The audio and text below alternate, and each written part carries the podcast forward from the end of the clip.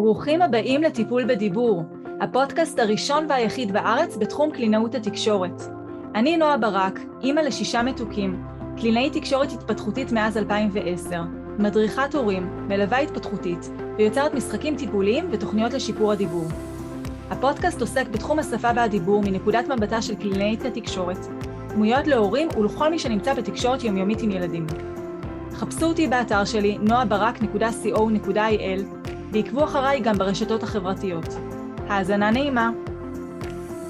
שלום לכל המאזינות והמאזינים, אנחנו נמצאים היום בפרק מאוד מיוחד, מאוד מעניין לדעתי, תכף נראה איך אה, יצא ואתם גם תגידו, על אה, ניפוץ מיתוסים בכל מה שקשור להתפתחות שפה ודיבור. אז כהכנה לפרק הזה, אני ביקשתי מכם, העוקבים שלי, לשלוח לי כל מיני משפטים, אמירות, אמונות, תפיסות שיש לכם בנוגע להתפתחות שפה ודיבור, וקיבלתי כל מיני דברים מעניינים. לקחתי ככה את הדברים שחזרו על עצמם כמה וכמה פעמים, מכמה כיוונים, ואני רוצה להתייחס להכל בפרק מסודר, כדי לתת לכם באמת חוות דעת מקצועית לכל מיני אמירות שאתם אולי נתקלים בהן ושומעים אותן מכל מיני כיוונים, ולעשות קצת סדר. אז ככה, אז נתחיל עם האמירה הראשונה, שהיא לא מטפלים לפני גיל שלוש שנים. שאגב, זאת אמירה שיצא לי לשמוע גם רופאי משפחה, רופאי ילדים אומרים אותה, לצערי, ואני אסביר למה לצערי.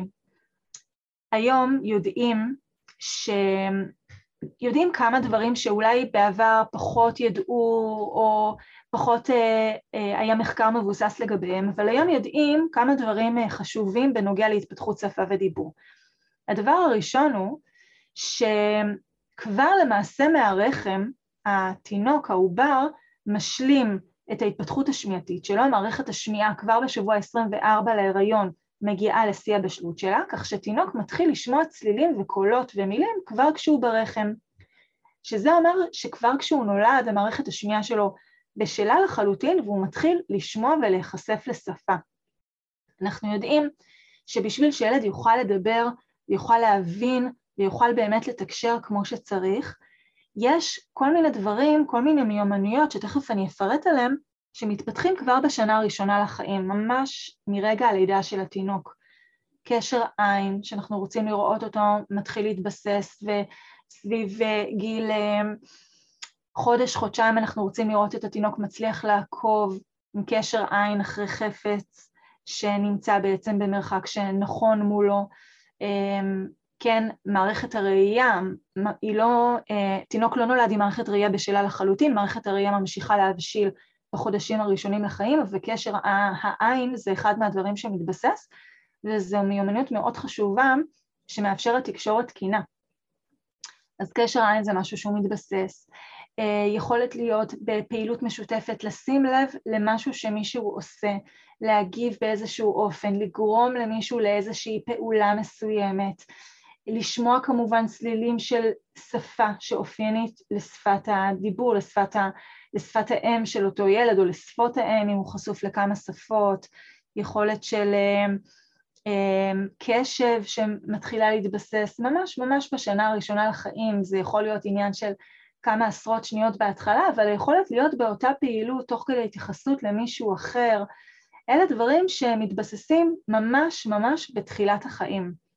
כך שלמעשה טיפול של קלינאי תקשורת או התערבות של קלינאי תקשורת יכולה להיות כבר בגיל מוקדם מאוד, ממש בשנה הראשונה לחיים, במידה כמובן ומזהים עיכוב משמעותי ביחס לאבני דרך המצופות בגיל הזה.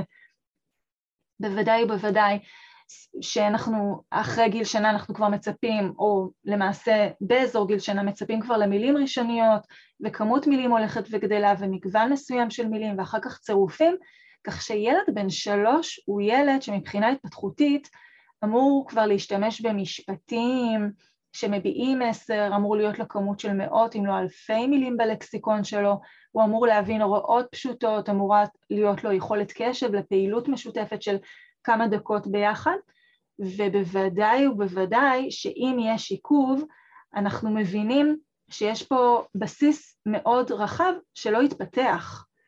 זאת אומרת שאם אנחנו מזהים עיכוב, אנחנו רוצים לטפל בו מיד כשאנחנו מזהים אותו, אין מה לחכות לגיל שלוש כשכבר יש שם מיומנויות נכבדות מבחינה שפתית שאמורות להתבסס, ורק אז להתחיל לסגור פער שיכול להיות באופן תיאורטי גם פער של שנתיים או שנתיים וחצי או שלוש שנים, תלוי מה בעצם קורה עם הילד ומה העיכוב ומה הלקות שקיימת שם.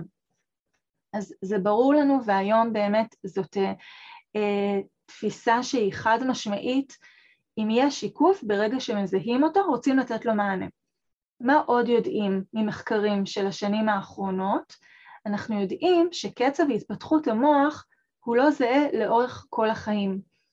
פרופסור פטרישיה קול היא חוקרת התפתחות שפה ומוח, וגם טלי אדמוני ורדי מתעסקת בזה לא מעט, ויש עוד אה, אנשים אה, שמות דבר מה שנקרא בתחום הזה, ועל סמך הדמיות מוחיות ומחקרים מאוד מפותחים הם מראים שבשנים הראשונות לחיים קצב הגדילה של המוח מאוד מאוד מהיר. עד כדי כך מהיר שכבר בשנה השלישית, ויש כאלה מחקרים שמדברים על השנה השנייה לחיים, המוח מגיע ל-85% מהבשלות שלו, מהפוטנציאל שלו. מה שזה בעצם אומר לנו, שכל דבר שאנחנו נעשה בשנים הראשונות לחיים, כל פעולה שנעשה, כל התערבות שנכניס שם, בגלל שזה יושב על קצב גדילה של מאוד מהיר של המוח, ההתערבות תיתפס בצורה הרבה יותר משמעותית, כי המוח כרגע בשלבי גדילה. אז הוא מאוד מאוד גמיש, השינויים שם מאוד מאוד מהירים, ולכן היכולת להתערב ולהשפיע ככל שהילד צעיר יותר היא גדולה יותר. זה, המוח ממשיך להתפתח לאורך כל החיים, זה לא אומר שאם אני אתערב בגיל מאוחר יותר אז לא תהיה שם השפעה, מן הסתם תהיה שם השפעה, אה, יכולה להיות שם השפעה משמעותית, אבל עדיין ההשפעה תהיה הגדולה ביותר ככל שהילד צעיר יותר. ולכן גם בידיעה שבכל גיל יש את הציפיות ההתפתחותיות השפתיות ממנו וגם לשלב פה את ההבנה שמבחינה מחקרית המוח לא בקצב גדילה אחיד לאורך השנים וקצב הגדילה שלו מאוד מהיר בשנים הראשונות, אנחנו מבינים שאם זיהינו עיכוב בדיבור אנחנו נרצה לתת לו מענה כמה שיותר מהיר ולא לחכות לא לגיל שלוש ולא לגיל חמש ולא לגיל שנתיים, תלוי מה העיכוב שזיהינו כמובן, ומה הצורך שם בהתערבות. עוד אמירה בהקשר הזה, זה הוא עדיין, סליחה, הוא עדיין קטן, לא מטפלים. אז גם את זה אנחנו בעצם מבינים שזאת לא אמירה שהיא נכונה באופן גורף. כמובן שאם ילד בן שנה לא מדבר במשפטים, אנחנו לא נטפל בו בגיל הזה כי אין ציפייה שהוא כרגע ידבר במשפטים. אבל אם ילד בן שנה לא ממלמל ולא מחכה מלמולים ולא מפיק קולות ראשוניים, ברור לנו שאנחנו, או אין קשר עין, או אין שם אה, אה, הצבעה ראשונית, או כל מיני דברים שכן אנחנו מצפים שיקרו בגיל הזה ואפילו לפני כן, אם הם לא מתרחשים, ברור לנו שאנחנו צריכים להתערב ולטפל. אז אין עניין של צעיר, צעיר זה ביחס למה אני מצפה שיקרה בגיל שלו. בסדר? אז ברגע שאני מבינה, ובשביל זה באמת חשוב להבין מה אבני הדרך ומה הציפיות ההתפתחותיות מבחינה שפתית בכל גיל, אבל ברגע שאני מבינה שיש שיקוף כזה, אנחנו נרצה לתת לו את המענה המתאים. עוד אמירה ששיתפו אותי זה שזה גם ככה מתחברת לאמירות הקודמות, יש לו עוד קצת זמן, לא צריך להיות לחוצים. אז אני לגמרי מסכימה שלחץ זה לא דבר שהוא מקדם ומועיל. כן צריך להיות מודעים וצריך להבין מה uh, המצב של הילד כרגע, מה אמור להיות איתו ומה ההשלכות של טיפול בדיבור שמוזנח ולא מקבל את המענה שהוא צריך לו, שהוא זקוק לו, שמתאים לו. ולכן לחץ, שוב, אני אומרת, אין פה עניין של לחץ. לחץ בפני עצמו כלחץ זה לא משהו שהוא בריא, אבל אם ההבנה והמודעות מביאים לעשייה, אז בוודאי שזה משהו שאנחנו נרצה להיות במקום הזה, ולכן מאוד מאוד מאוד חשוב להיות מודעים ולהיות עם היד על הדופק, ופה אני מאוד מחברת אתכם ההורים לאינטואיציות הטבעיות שלכם. אנחנו יודעים כהורים להרגיש שמשהו פה לא יושב לנו עד הסוף.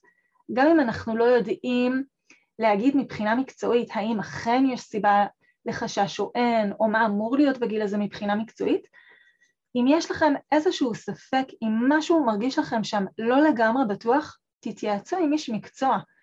איש מקצוע זה בדיוק הדמות הנכונה, הטיפולית, שלא סתם למדנו והשקענו, אני מדברת בשם העולם של קלינאי התקשורת, לימודים של ארבע שנים אקדמיים במוסדות מוכרים עם מאות שעות של לימוד ותרגול ועבודה והתנסות, אם יש ספק, פנו לאיש המקצוע המתאים ותתייעצו איתו, תקבלו את ההכוונה הנכונה ביותר. אני עוברת לאמירה הבאה. פעם לא היו קלינאיות תקשורת, אז האמירה הזאת אה, גררה אותי, גרמה לי לעשות אה, איזשהו אה, מחקר קטן על ההיסטוריה של תחום קלינאות התקשורת, ואני אשתף אתכם שתחום קלינאות התקשורת הוא קיים לפחות 100 שנים. הארגון האמריקאי לתיקון דיבור הוקם ב-1926, שזה כמעט 100 שנים, אבל כבר ב-1882, שזה משהו כמו 44 שנים לפני כן, דוקטור סמואל פוטר פרסם את הספר Speech and its Defects. הוא קרא לבעיות בדיבור אז בזמנו דיסלליה, שזו למעשה מילה ביוונית שהמשמעות שלה זה חוסר היכולת לדבר באופן מובן, כך שאנחנו מבינים שהמודעות לבעיות בדיבור וההתחלה של, בעי, של טיפולים בדיבור וקלינאי התקשורת זה תחום שקיים כבר באמת סביב המאה שנים לפחות. עוד דבר שבדקתי זה בעצם מה אחוז הילדים שיש להם עיכוב בדיבור. אז לפי נתוני המוסד הלאומי לחרשות ובעיות תקשורת בארצות הברית, נתונים מראים על כעשרה אחוזים מהילדים שסובלים מעיכוב בדיבור, שזה המון, המון. אז למה היום יש כל כך הרבה התעסקות עם העניין הזה, והרבה יותר אמ, נשמע שקלינאות תקשורת זה משהו שכמעט כל ילד שני או כל ילד עשירי אמ, נחשף לצורך בתהליך אה, ומענה. אז אני כן יכולה להגיד שפעם מה היה פחות? היה, היו פחות מטפלים, היו פחות קלינאי תקשורת, יש אה, בשנים האחרונות יותר מוסדות שמכשירים קלינאי תקשורת לעבודה, וזה יושב על זה שפעם הייתה פחות מודעות, פעם באמת חשבו שלא נורא, בסוף כולם מדברים, אבל תכף אנחנו נתייחס גם לאמירה הזאת אז אני לא ארחיב לגביה כרגע. ובגלל זה פעם אבחנו יותר מאוחר בעיות בדיבור, וזה באמת היה בעיות היותר אה, משמעותיות ש... לאורך זמן לא היה נראה שהן אה, באמת אה, משתפרות שם. באופן כללי, אגב, פעם היו אה, יותר קשיים שלא טופלו בזמן, גם מבחינה תקשורתית, הרבה פעמים מבחינה מוטורית, לא בגלל עניין, מקום של הזנחה, כמו באמת מקום של מודעות ומחקרים עדכניים שמראים על השלכות של עיכובים מסוימים שלא מטופלים בזמן. אז זה לא רק ללכת, זה להצליח ללכת פחות או יותר בטווח זמן תקין, זה לא רק לדבר, אלא באמת לדבר בטווח הזמן המתאים. ככל שהזמן עובר, חוקרים יותר את הנושא ומבינים יותר את ההשלכות שיכולות להיות לעיכוב בדיבור בגיל הרך על המשך ההתפתחות בחיים. ומתוך זה מבינים כמה חשוב לטפל בעיכוב ברגע שמבינים ומזהים שאכן יש פה עיכוב. עוד אמירה, שהאמת היא שאני לא הייתי בטוחה עד כמה מי ששיתף אותי באמירה הזאת אה, זה היה ברצינות, אבל אני לוקחת אה, בכבוד אה, כל דבר שמפנים אליי, אז האמירה הזאת היא שאומרים שהנקה מונעת בעיות דיבור אצל ילדים, האם זה נכון? אז אני חייבת לשתף אתכם שהנקה ללא ספק וחד משמעית זאת הזנה מאוד חשובה ומאוד מועילה ומאוד תורמת לילד מהמון בחינות ואני באמת אה, זכיתי שששת ילדיי ניזונו מהנקה עד אה, ככה חודשים מתקדמים בהתפתחות שלהם. וברור שהנקה נכונה ומותאמת לילד מבחינה תזונתית וזה משפיע על התפתחות המוח וזה משפיע על החיבור שלה, של האם עם הילד ויש לזה המון יתרונות ולצד זה יש לכל אותן אימהות שלא מתאים להן או לא יכולות או לא מסתדר להן להעניק תחליפי חלב מעולים היום בשוק ובכל מקרה אני לא מכירה שום מחקר שמדבר על קשר בין אה, הנקה לבין מניעה של בעיות בדיבור אצל ילדים. אני יכולה לחשוב על איזשהו קשר של תנועתיות של מציצה שהיא כמובן, אה, אה, אנחנו יודעים שדיבור מושתת על יכולת תנועתיות של אברי ההיגוי ואז המציצה משפרת אה, את החוזק הנכון של אברי ההיגוי של השפתיים ותנועתיות נכונה של הלשון, אבל למעשה גם תינוק שניזון מבקבוק הוא מוצץ, כלומר יש את הפעילות הזאת של המציצה, כך שיכול להיות שיש תנועתיות טיפה שונה בין פטמה של בקבוק לפטמה של הנקה, בכל מקרה זה לא משהו שיש איזשהו מחקר שראיתי ספציפית לגבי העניין של דיבור והנקה, שוב, כן, נכון שהנקה מכילה מרכיבים שמדברים על זה שהם תורמים להתפתחות מוחית, אבל אה, לטובת כל אותן האימהות שלא סייע בידן או לא מסייע בידן להעניק, אני יכולה להגיד שיש להם תחליפי חלב מעולים, ובקיצור, אתם יכולים להוריד את ייסורי המצפון מהמקום הזה אה, אצלכם. אמירה נוספת אה, שמתחברת קצת שוב למה שדיברתי מקודם, אל תדאגי, כולם מדברים בסוף, או גם אני, אח שלי, דוד שלי, הבן של השכן, התחלנו לדבר בגיל שלוש, ארבע, חמש, כל מיני אמירות כאלה שאני בטוחה שנתקלתם בהן מאיזשהו כיוון, באיזושהי ורסיה. אז אה, אני כן אגיד, קודם כל, שאני לא מכירה הרבה ילדים למעשה אני, אני לא אוהבת להיות מוחלטת, אני לא אגיד שאני לא מכירה בכלל, אבל בואו נגיד שאני, לא, לא עולה לי בראש ילדים שלא דיברו בכלל כלום, לא מילים, לא חלקי עברות, לא חלקי מילים, שום דבר עד גיל שלוש או ארבע או חמש, ואז פתאום הכל יסתדר מעצמו. כמו שאמרתי מקודם, ילד בגיל שלוש, אנחנו מבינים מבחינה, מבחינת אה, פרופורציות שנבין, הוא אמור להגיד כבר מאות, אלפי מילים, להשתמש במשפטים פשוטים של שלוש עד חמש מילים ברצף, להבין, לבצע הוראות, לזכור. אם הוא לא מדבר בכלל, כלום, ממש לא מדבר בגיל הזה, אנחנו מבינים שיש פה עיכוב משמעותי, שבוודאי ובוודאי צריך להתערב ולסייע שם, אה, ולא לחשוב שאם הוא לא מדבר בכלל בגיל הזה, בסוף זה מסתדר. אז אה, אני כן מניחה שמי שאומר את ה... הוא לא דיבר עד גיל שלוש, ארבע, חמש, מתכוון ללא דיבר כמו שצריך או לא דיבר מספיק, אז זה באמת דיוק שכן חשוב לשים אותו רגע. וכן, נכון, אני מכירה הרבה ילדים שהיה להם עיכוב בדיבור והיום הם מדברים מעולה ואין שום זכר לקשיים מיוחדים, וזה בגלל שהם קיבלו סיוע מתאים ובזמן לקושי הזה בדיבור שלהם. ונכון, ילד שיש לו עיכוב בדיבור ומקבל את המענה המתאים בזמן המתאים, זה יכול לעזור לו לסגור את הפער שנוצר שם בצורה מהירה וטובה ומתאימה, ולאפשר לו להמשיך להתפתח בלי שהעיכוב בדיבור ישפיע הלאה על המשך היכולות והמיומנויות שלו שאמורות אה, להבשיל שם ולהתפתח במהלך החיים. אני בטוחה שיש גם ילדים שהיה להם עיכוב בדיבור ולא קיבלו עזרה מיוחדת ועם הזמן למדו לדבר, אני בטוחה. אבל כן צריך לדעת ששוב, אנחנו מודעים היום, המחקר מאוד מפותח ויש ממש אה, מסקנות חשובות שצריך להסיק אותן.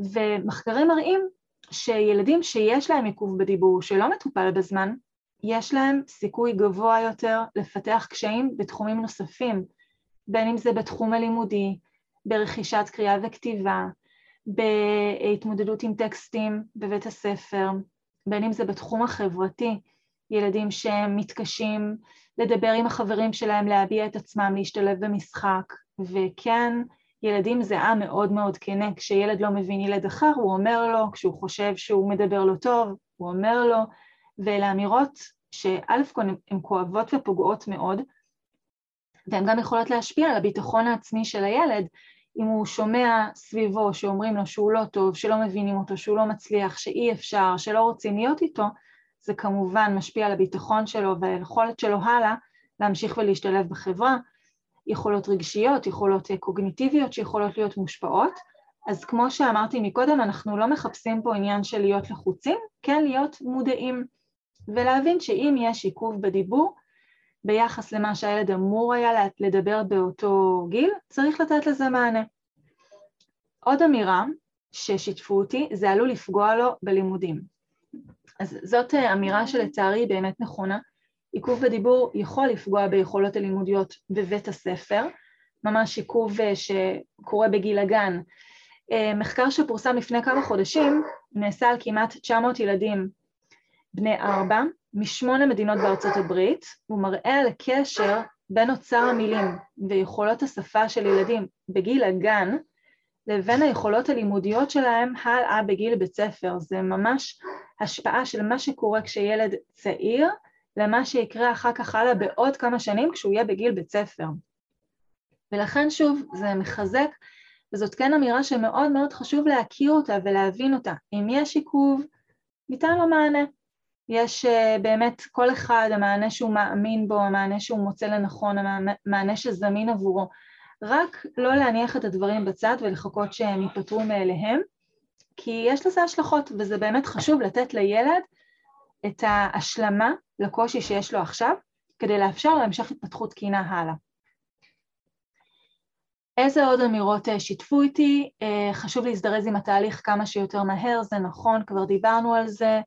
אה, צריך, בשביל שילד יהיה בגן שפתי, צריך לזרז את התהליך ולאבחן אותו אכן כמעוכב בדיבור.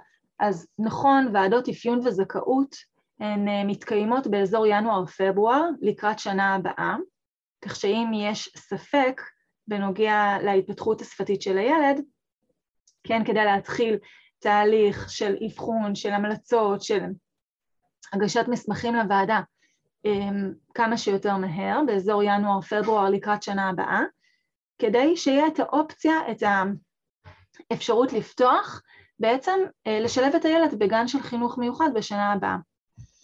ובאמת אם זיהינו שיש לילד עיכוב וניסינו לתת לו מענה וראינו שזה לא מספיק, ובוודאי ובוודאי במקרים שבהם זיהינו עיכוב אבל לא הצלחנו לתת לו בכלל מענה מכל מיני סיבות, בטח שכדאי ומומלץ לשלב אותו במסגרת מתאימה.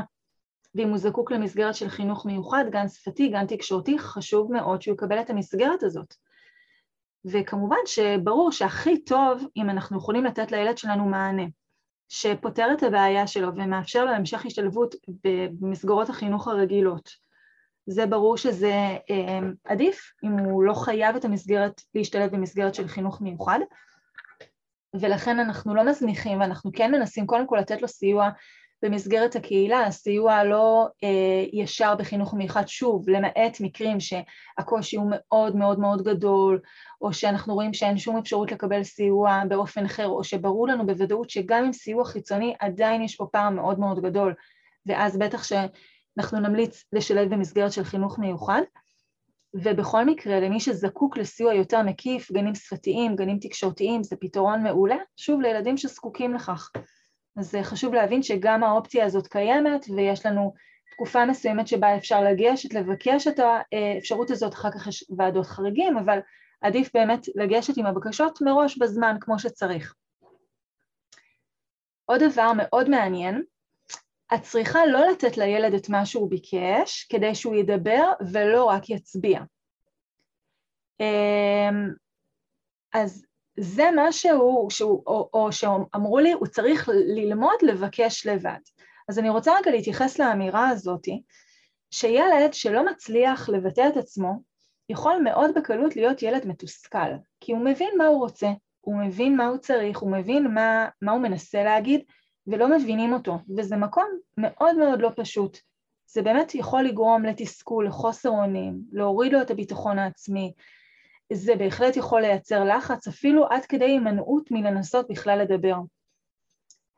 אם הוא היה מסוגל להגיד, אם היה לו קל, אם זה היה לו אינטואיטיבי ופשוט, הוא היה אומר, הוא יעדיף להגיד את מה שהוא רוצה, הוא יעדיף להצליח להתבטא ולבטא את עצמו כמו שצריך, אם יש לו אפשרות כזאת, זה ברור.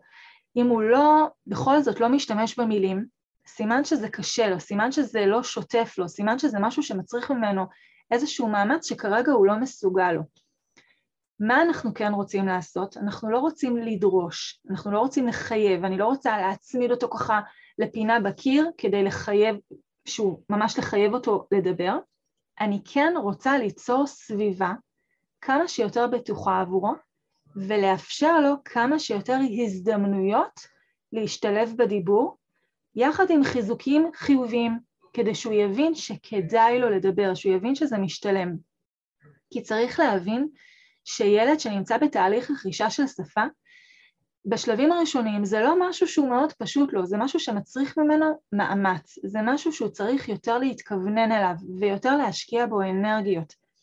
אז כשהוא עושה את זה, כשהוא משתדל, כשהוא מתאמץ, אני רוצה כמובן לתת לו חיזוקים חיוביים, שהוא יבין שזה משתלם, שיוצא מזה משהו טוב, שכדאי לו להתאמץ כי בסוף הוא מקבל פרגון וכל אחד אוהב שמפרגנים לו.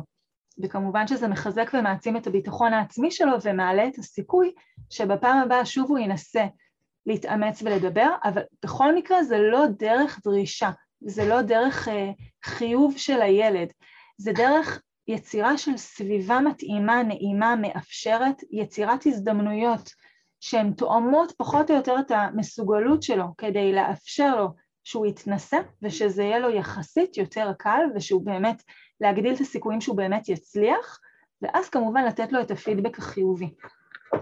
אני לא חושבת שדברים אה, שהולכים בכוח הם אה, דברים, יכול להיות שאם אני דורשת מילד בסוף הוא כן יצליח להגיד, אבל זה בא על חשבון ביטחון עצמי, זה יכול לבוא על חשבון uh, תחושת מסוגלות, על תחושת העצמה, אפילו על, על, על הקשר, על התקשורת בין מי שדרש את זה מהילד לבין הילד, החיבור ביניהם.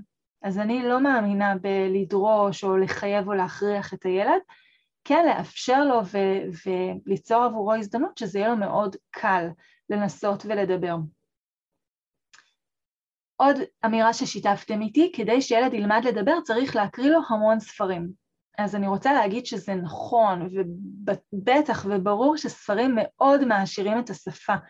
בספרים יש חשיפה לאוצר מילים, הזדמנויות לשמוע מילים שלא בהכרח נתקלים בהם ביומיום, הזדמנויות לשמוע משפטים שבנויים תחבירית בכל מיני אופנים מגוונים, ששוב, לא תמיד יוצא לנו להשתמש בזה ביומיום, ובוודאי ובוודאי שספרים מאוד מעשירים את השפה. אבל אני כן רוצה להגיד שגם ילדים שלא מקריאים להם ספרים באופן קבוע, וספרים זה לא אה, פעילות שהיא מאוד נוכחת בבית וביומיום שלהם, יכולים ללמוד לדבר בצורה מצוינת. בגלל שמה שמאוד חשוב זה שאנחנו נדבר עם הילד בסביבה הטבעית באופן שהוא קבוע ויומיומי, תוך כדי דברים ופעולות שהילד ממילא מכיר, ממילא עושה והם אוטומטיים עבורו. כי הזמנים האלה שהם מוכרים לו, שהם, אה, כבר חשוף אליהם כל הזמן ויודע, כבר מכיר את הפעילות עצמה, שם האנרגיה שלו פנויה יותר ללמידה. שם הוא לא צריך להשקיע המון אנרגיה בללמוד את הפעילות עצמה. זה אוטומטי לא להתקלח, זה אוטומטי מבחינתו אה, להיות ליד אימא כשהיא מכינה ארוחת ערב, זאת פעילות שהוא רואה אותה כל יום.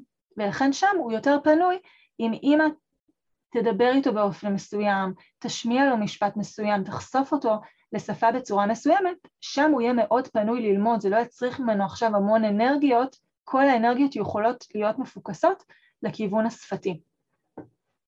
אז מה שאני רוצה להגיד זה שבטח, אני לגמרי ממליצה לשלב ספרים ולתת לילד את ההשערה הזאת, אנחנו רוצים שילד לא רק ילמד לדבר ולתקשר צרכים בסיסיים, אנחנו רוצים שהשפה שלו תהיה עשירה, שיוכל לבטא מחשבות ורעיונות ובאמת להצליח לתקשר טוב ולהשתלב טוב בחברה כמה שיותר. אז בטח שאנחנו נרצה לעזור ולפתח, אבל אם אני מדברת מבחינת מיומנות בסיסית של ללמוד לדבר, אפשר ללמוד לדבר ולתקשר ולהתנהל באופן יומיומי, גם בלי חשיפה לספרים. הוא ילמד לדבר כבר מהסביבה, זאת אמירה נוספת ששיתפו איתי, ואני יכולה להגיד שזה בהחלט נכון. ילדים באופן טבעי לומדים מהסביבה שלהם.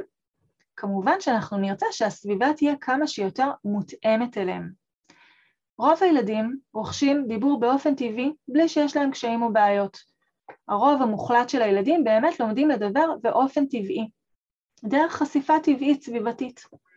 אבל ילדים שהחשיפה הטבעית הזאת היא לא מספיקה עבורם כדי ללמוד לדבר, ואנחנו רואים שיש להם קושי ברכישת הדיבור, הם ילדים שצריכים תיווך והתאמה של הסביבה כדי לאפשר להם את הדיבור. הם ילדים שצריכים את הבוסט הנוסף הזה. הם צריכים כבר לא רק את הסביבה הטבעית, זה כבר, אנחנו מבינים שזה בפני עצמו לא מספיק להם, הם צריכים שנהיה יותר מקווננים עליהם, שנדבר איתם באופן מסוים, ש... נתווך להם, שנקל עליהם, שננגיש להם יותר את השפה, כדי שיהיה להם את היכולת ללמוד דיבור ולאט לאט לצמצם את הפער שנוצר אצלם. אז באופן טבעי ילדים לומדים לדבר מהסביבה, אבל אם זיהינו שיש פה איזשהו עיכוב, אנחנו צריכים ליצור פה איזושהי התאמה אקסטרה עבור אותם ילדים. Uh, עוד משפט ששיתפו איתי זה אל, תל, אל תתמללי כל דבר, זה סתם מעמיס, גם ככה הוא לא מבין. אז אני רוצה להגיד שכדי שילד יוכל להבין דיבור, הוא חייב קודם כל לשמוע דיבור, הוא חייב שידברו איתו. אם אימא נמצאת עם התינוק בשנה הראשונה לחיים, נניח, לא, לא שמה אותו במסגרת, לא משלבת אותו במסגרת ונשארת איתו בבית, וחושבת שגם ככה הוא לא מבין אותה, אז אין טעם שהיא תדבר איתו. הילד הזה, אין לו דרך אחרת ללמוד דיבור, אין לו דרך אחרת לשמוע, וחשיפה לדיבור זה השלב הראשוני והבסיסי שמאפשר אחר כך את ההבנה של מה שהילד שומע, ולאחר מכן את יכולת ההבעה, ממש להצליח להגיד בעצמו את המילים, את המשפטים. אז ילד שלא שומע דיבור כי חושבים שהוא גם ככה לא מבין, כי אין טעם, כי הוא קטן מדי, זה ילד שבעצם תהליך החשיפה אצלו נפגע. ואז ברור לנו שהכל יתחיל אצלו מאוחר יותר. כן אנחנו נרצה שהדיבור לא יהיה מעמיס. מה זה אומר לא מעמיס? שוב, אני מדברת ממש על אה, תחילת רכישת השפה, על השנים הראשונות. זאת אומרת שבהתחלה אני רוצה שהדיבור הוא יהיה יותר מצומצם, חזרתי, קטן, פשוט, ברור.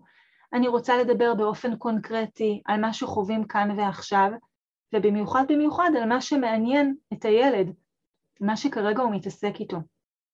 פחות עדיף שאני ארחיב לו עכשיו על מזג האוויר ואתמלל לו את אה, מה שאומרים עכשיו אה, בתחזית אה, בטלוויזיה, זה פחות רלוונטי עבורו, אבל, וזה יכול להיות באמת קצת מעמיס ומציק ולהוציא אותו מהקשב לפעילות, לשיח המשותף שלנו, אבל אני בהחלט רוצה לתמלל לו את מה שקורה איתנו, את מה שהוא עושה, את מה שמעניין אותו, ולדבר איתו ברמה שתהיה מותאמת ליכולת ההבנה וגם ליכולת ההבעה שלו. כדי להגדיל את הסיכוי שכמה שיותר מהר הוא יוכל להשתלב איתי בתוך השיח. עוד אמירה שחשוב לי לדבר עליה, זה הוא לא מדבר כי הוא עצלן, או הוא לא מדבר כי הוא מפונק, או הוא לא מדבר כי הוא חסר מוטיבציה לדבר. אז אני אגיד לכם שילד לא מדבר לרוב כי קשה לו, לא כי הוא עצלן ולא כי הוא מפונק ולא כי אין לו מוטיבציה. הרצון הזה לתקשר עם הסביבה, להסביר את עצמי, להסביר את הצרכים שלי, להביע את עצמי, זה רצון מאוד מאוד מאוד ראשוני, זה צורך מאוד בסיסי וקיומי. ילד שמתקשה, לרוב זה ילד שקשה לו, יכול להיות שקשה לו מבחינה תקשורתית להצליח לשמור שם על קשב משותף, או אה, להחזיק בעצם את הסיטואציה התקשורתית הזאת, יכול להיות שקשה לו מבחינה מוטורית להניע את אברי ההיגוי, יכול להיות שקשה לו לשמוע את מה שאומרים כי יש לו נוזלים באוזניים, ויכול להיות שקשה לו מסיבות אחרות, אבל אם הוא לא מדבר, לרוב זה לא בגלל שהוא עצלן או מפונק. כל אחד מאיתנו, גם אנחנו המבוגרים, כשיש משהו שקצת קשה לנו לעשות אותו, מן הסתם אנחנו נעדיף פחות לעשות אותו, פחות יתחשק לנו ללכת ולעשות דברים שהם קשים לנו. ולכן אנחנו מבינים שילד ש, אה, שלא מדבר, זה סביר להניח בגלל שקשה לו ולכן הוא פחות, ולכן הוא יותר נמנע, הוא פחות uh, יציב את עצמו בסיטואציות כאלה, והמקום שלנו כמובן זה לזהות את זה ולעזור לו, שיהיה לו קל יותר לדבר, כדי שזה יהיה לו יותר אוטומטי והוא פחות יצטרך להתאמץ. עוד מחקר, תכף אני אדבר על המחקר, עוד אמירה היא בנות מדברות מהר יותר מבנים ויש להן פחות בעיות שפה. אז אני אספר לכם שבאמת אה, איזשהו מחקר שנעשה בדנמרק אה, התעסק בנושא הזה, חוקר בשם אריקסון, התעסק במיוחד בתחום הזה של בנות לעומת בנים, והוא בדק נתונים שנאספו מיותר מ-13,000 פעוטות בגילאי שמונה חודשים עד שלוש שנים, כמות באמת באמת עצומה. ילד, פעוטות שמדברים אה, עשר שפות שונות באירופה, כמובן לא מדברים את כל העשר שפות, אלא פעוטות אמ, אה, שכל אחד מהם מדבר אה, שפות אחרות, כך שיהיה גם אה, מגוון שפתי. והוא מצא שיש הבדל מאוד מאוד קטן, סביב ה-20 מילים בממוצע, בין בנים לבנות לטובת הבנות. לבנות היו בממוצע סביב 20 מילים יותר בטווח הזה של הגילאים, כלומר, בנות אומרות קצת יותר מילים בהשוואה לבנים באותו, באותו טווח של גילאים. עוד דבר שהוא מצא זה שבנות מבצעות יותר תנועות גוף תקשורתיות מאשר בנים.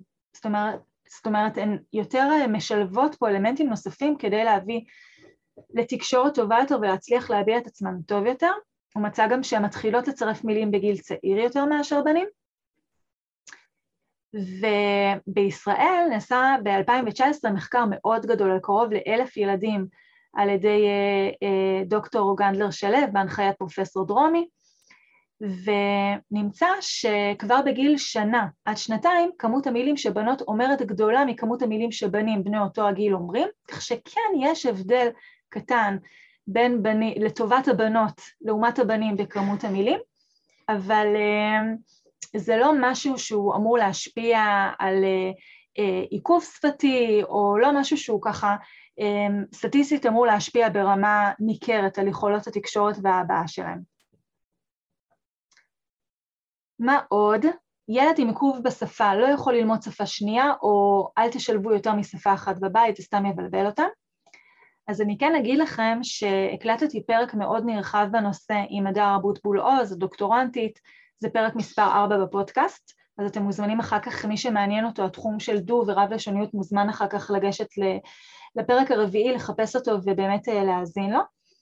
אבל אני כן אגיד לכם, ככה בתמצות, שיש המון יתרונות לדו-לשוניות, לרב-לשוניות, כמובן בהנחה והחשיפה לשפה הנוספת אה, נעשית בצורה נכונה, ואנחנו אה, מפרטות יותר בפרק על מה זה אומר חשיפה נכונה, ובגדול, חשיפה ליותר משפה אחת לא אמורה לגרום לעיכוב בדיבור. מה שכן יכול לקרות זה בגלל שילדים שחשופים ליותר משפה אחת, הם חשופים לכל אחת מהשפות לחלק יותר קטן מהזמן, זאת אומרת אם ילד שומע למשל גם עברית וגם אנגלית, אז ברור לי שב-24 השעות או ב... 18 השעות או 16 השעות שבהן הוא ער, חלק מהשעות הוא ישמע עברית וחלק מהשעות הוא ישמע אנגלית. ולעומת ילד שמדבר, שחשוף רק לעברית, שכל שעות הערות שלו הוא שומע רק עברית. אז בגלל שיש פה חלוקה כזאת, שבאופן אובייקטיבי פחות שעות מהיממה הוא חשוף לכל אחת מהשפות, וגם הרבה פעמים רק בסיטואציה מסוימת ילד חשוף לשפה מסוימת, נניח ילד שבגן מדברים איתו רוסית, אז בסיטואציות של גן, סביב מפגש, סביב פעילות בחצר, הוא ישמע אוצר מילים שקשור לרוסית, ובבית נניח מדברים איתו עברית, אז בבית הוא ישמע אוצר מילים של בית בשפה העברית, לכן אוצר המילים יכול להיות מצומצם יותר, ולכן אנחנו נצטרך יותר להשקיע בחשיפה של אוצר מילים גדול ומגוון לכל השפות, כדי להשלים בעצם את הפער הזה שנוצר. אבל בכל מקרה, מי שמעניין אותו דו ורב לשוניות, אני מזמינה אותו לפרק 4, להאזין לפרק המלא. עוד דבר שאני רוצה להתייחס אליו זה טלוויזיה. טלוויזיה זה טוב כי ככה ילד לומד לדבר, אז זהו שלא. ילד יכול ללמוד מילים נקודתית, להגיד מילים מסוימות, אולי גם להבין את המשמעות שלהם ברמה מסוימת, אבל להבין ממש לבסס את המילים, לרכוש אותן בצורה מלאה, להבין את כל המשמעויות של המילה, להבין בדיוק איך משתמשים במילה הזאת בתוך המשפט, באיזה אופן, ליצור משפטים באופן אה, יצירתי ועצמאי וספונטני, לשלב שם מילים בהקשר הרלוונטי, זה משהו שמחייב תקשורת אונליין, תקשורת בזמן אמת, כשיש מישהו שמגיב למה שאני אומר, שאני מגיב למה שהוא עושה, משהו שהוא ממש אה, בזמן אמת מתרחש. וגם על זה אני הקלטתי פרק בהרחבה עם יעל לדרר, פרק מספר 11 אה, בפודקאסט, אתם מוזמנים להאזין לו. עוד דבר שאני רוצה להתייחס אליו, ממש ככה אה, אמירה אחרונה, פנתה אליי לא מזמן אימא לילד בן שלוש, שאמרה לי, הוא לא אומר רייש, הוא לא יודע להגיד רייש, ואני רוצה שתטפלי בו. אז אמרתי לה, תראי, יש מחקרים אה, מאוד מקיפים שנעשו על ידי אה, דוקטור אביבית בן דוד לגבי מתי ילד אמור להגיד כל אחד מהצלילים בשפה העברית, ובצליל רש אנחנו לא מטפלים לפני גיל שלוש וחצי, ארבע שנים, לפעמים בקליניקה אפילו הייתי מטפלת קצת יותר מאוחר, זה מאוד תלוי בבשלות של הילד. והסיבה שלא מטפלים לפני כן היא שכל צליל, במקרה הזה אני אדבר על רייש, יש פה איזשהו צורך בבשלות מוטורית של אברי ההיגוי, ברטיטה מסוימת של הגרון, אה, באיזושהי תנועתיות מסוימת של הלשון, צריך, צריכים פה שליטה מוטורית. והשליטה הזאת, מחקרים מצאו שבצלילים השונים היא מתבססת בגילאים אחרים. מאותה סיבה, בצליל, בצליל שין וצדיק, ילד שאומר סמך במקום צדיק או סמך במקום שין, אנחנו לא נטפל לפני סביב גיל חמש וחצי, שש שנים. אין פה מה, עניין של אה, לנסות לטפל מאוד מוקדם כדי שחלילה זה לא ייתקע לו.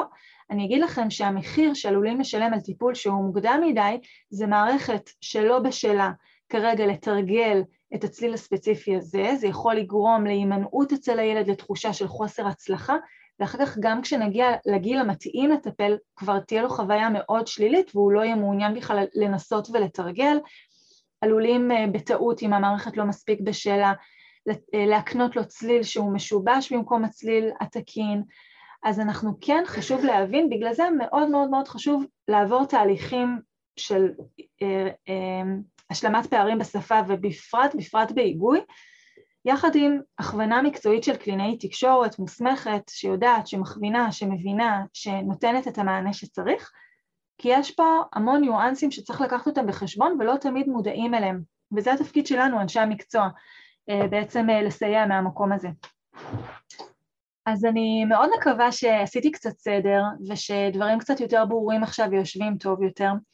אם אהבתם את הפרק, אני מזמינה אתכם לדרג אותו, כדי שתוכלו לעזור לי להגיע לכמה שיותר אנשים, לתת להם פתח לידע ולהבנה הזאתי של כל מה שקשור סביב אה, שפה ודיבור.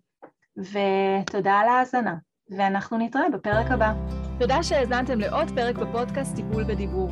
רוצים לעזור לילדים שלכם לדבר טוב יותר כבר עכשיו? שילחו הודעה לנייד